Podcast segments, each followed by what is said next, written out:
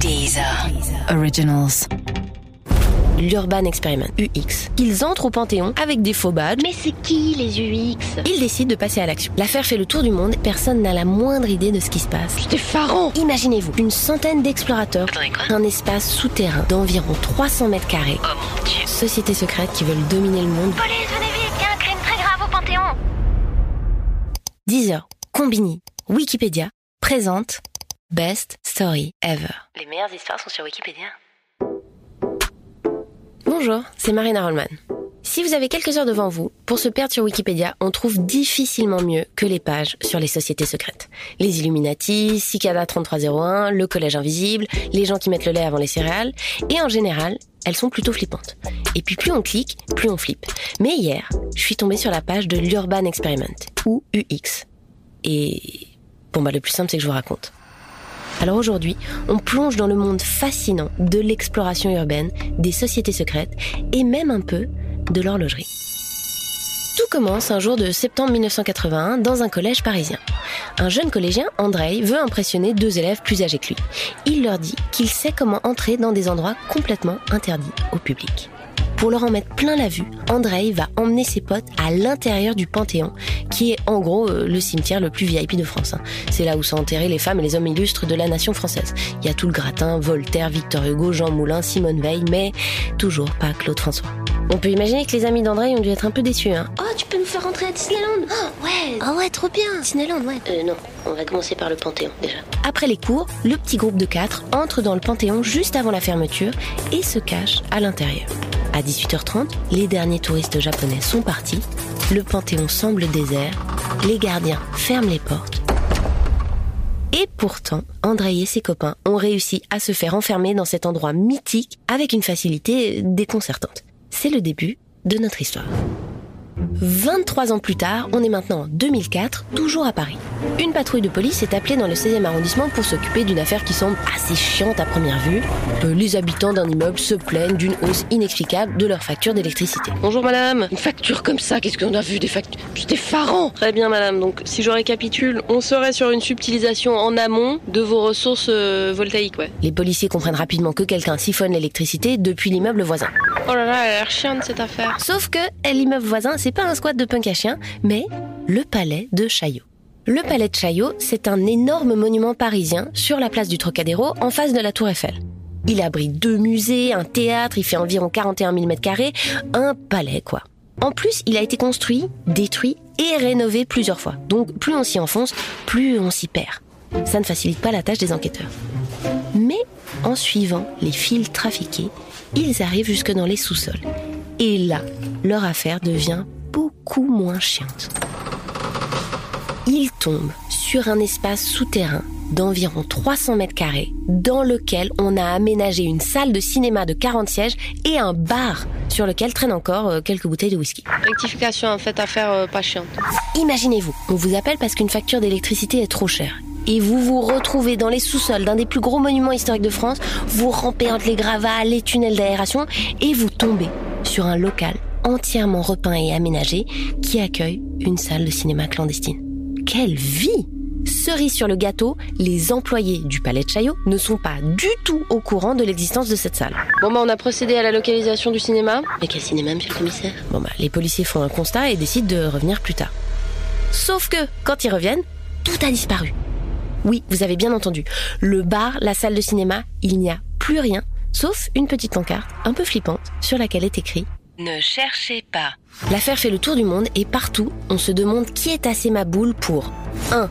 Aménager une salle de cinéma clandestine sous un monument historique 2. Tout faire disparaître en 24 heures 3. Prendre quand même le temps de laisser un petit mot derrière eux demandant qu'on ne les cherche pas. France 3 Île-de-France va même diffuser à la hâte un reportage un peu fantaisiste qui laisse entendre que cet endroit serait en fait un repère de nazis souterrains. Et si vous allez sur la page Wikipédia du Palais de Chaillot, vous apprendrez qu'Hitler adorait effectivement ce bâtiment et qu'il voulait faire construire le même à Berlin. Ah, sacré Adolphe. Mais ça, c'est un autre lien bleu. En fait, vous l'aurez compris, personne n'a la moindre idée de ce qui se passe. Mais notre histoire est loin d'être finie. Avançons maintenant jusqu'en 2006, deux ans après la découverte du cinéma clandestin, et retournons au Panthéon. Cette fois-ci, c'est l'administrateur du Panthéon qui est très embêté, mais pas pour sa facture d'électricité. En fait, il veut porter plainte parce que quelqu'un a réparé l'horloge du Panthéon, et on le comprend, c'est vraiment un scandale. Attends, de quoi? Il appelle la police parce qu'on a réparé l'horloge? Oui, police, venez vite, il y a un crime très grave au Panthéon. Quoi, un meurtre? Non, ils sont déjà tous morts, c'est le Panthéon, monsieur l'agent. Bah quoi alors? Ils ont réparé l'horloge. Oh mon dieu. Attendez, quoi? En fait, le directeur vient d'être contacté par un groupe anonyme qui lui explique que l'horloge, une horloge Wagner du 19e siècle, était pétée depuis 40 ans. Ils lui disent donc qu'ils l'ont réparée, mais maintenant ce serait bien que les gens en charge du monument en prennent soin. Sauf que ce groupe anonyme n'avait prévenu personne qu'ils étaient en train de la réparer, l'horloge. Et que ça fait en fait un an qu'ils entrent au Panthéon avec des faux badges et qui bossent sur l'horloge. Ils sont même installés un bureau au sous-sol. Tout ça au nez et à la barbe des employés. Donc ça a énervé le directeur qui, un peu rageux, a contacté la justice et porté plainte pour, je cite, restauration clandestine d'horloge monumentale. Mais une plainte pour restauration clandestine d'horloge monumentale, bah ça tient pas franchement la route. Et les accusés prennent même pas la peine de se faire représenter par un avocat. Au final, tout ce qu'ils ont fait, bah c'est réparer une horloge. Pendant un des jugements, le procureur ira même jusqu'à se foutre un petit peu de la gueule des plaignants en précisant qu'en France, la restauration du patrimoine historique n'est pas inscrite au code pénal. Vous êtes un peu perdu? C'est normal.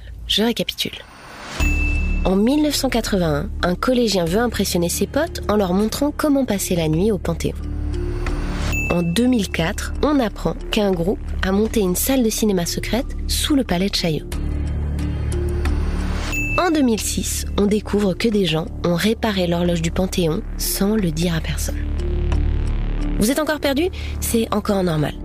En fait, je vous ai raconté tout ça du point de vue du public, de ce qu'on a pu entendre sur le sujet à la télé ou dans les journaux. Mais il est temps de passer de l'autre côté du miroir afin de comprendre comment ces événements sont liés. Alors, comment est-ce qu'on aménage une salle de cinéma sous terre? Comment on répare l'horloge du Panthéon sans que personne ne s'en rende compte? Mais surtout, qui se cache derrière tout ça? Vous vous souvenez d'Andrei et de ses potes, nos collégiens du début de l'épisode? Eh bien, tout part de là.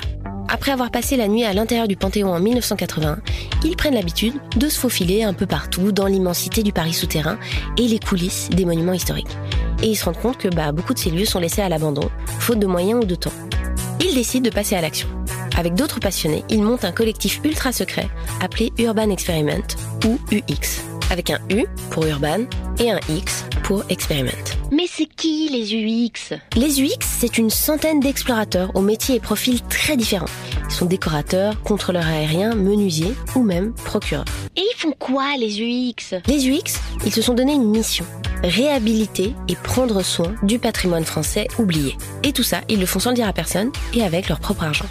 Et parfois, oui, ils se font un petit kiff, tu vois. Ils organisent un festival de cinéma sous le palais de Chaillot, ils réparent l'horloge du Panthéon sans le dire à personne. Ah ouais, en fait, les UX, c'est un peu comme si des gens rentrent chez toi, mais au lieu de voler ta télé, ils la remplacent par un écran 4K. Euh, en gros, ouais. Ou alors ils s'installent dans ta cave et ils font un musée. Euh, oui, euh, aussi. Ou alors ils piquent ton mec et ils le remplacent par un mec mieux, genre qui sent bon, qui fait des gnocchis. Ouais, non, non. Mais le mieux, pour expliquer la philosophie des UX, c'est peut-être de reprendre les mots de leur porte-parole, Lazare Kunzmann. Quand on lui demande pourquoi les UX se soucient autant du patrimoine parisien, il répond par une autre question. Vous avez des plantes chez vous Vous les arrosez tous les jours Pourquoi les arroser? Parce que sinon ce sont des petites choses moches et mortes. Encore aujourd'hui, ce collectif continue d'opérer en secret un peu partout dans Paris. Peut-être sous vos pieds, là, en ce moment même.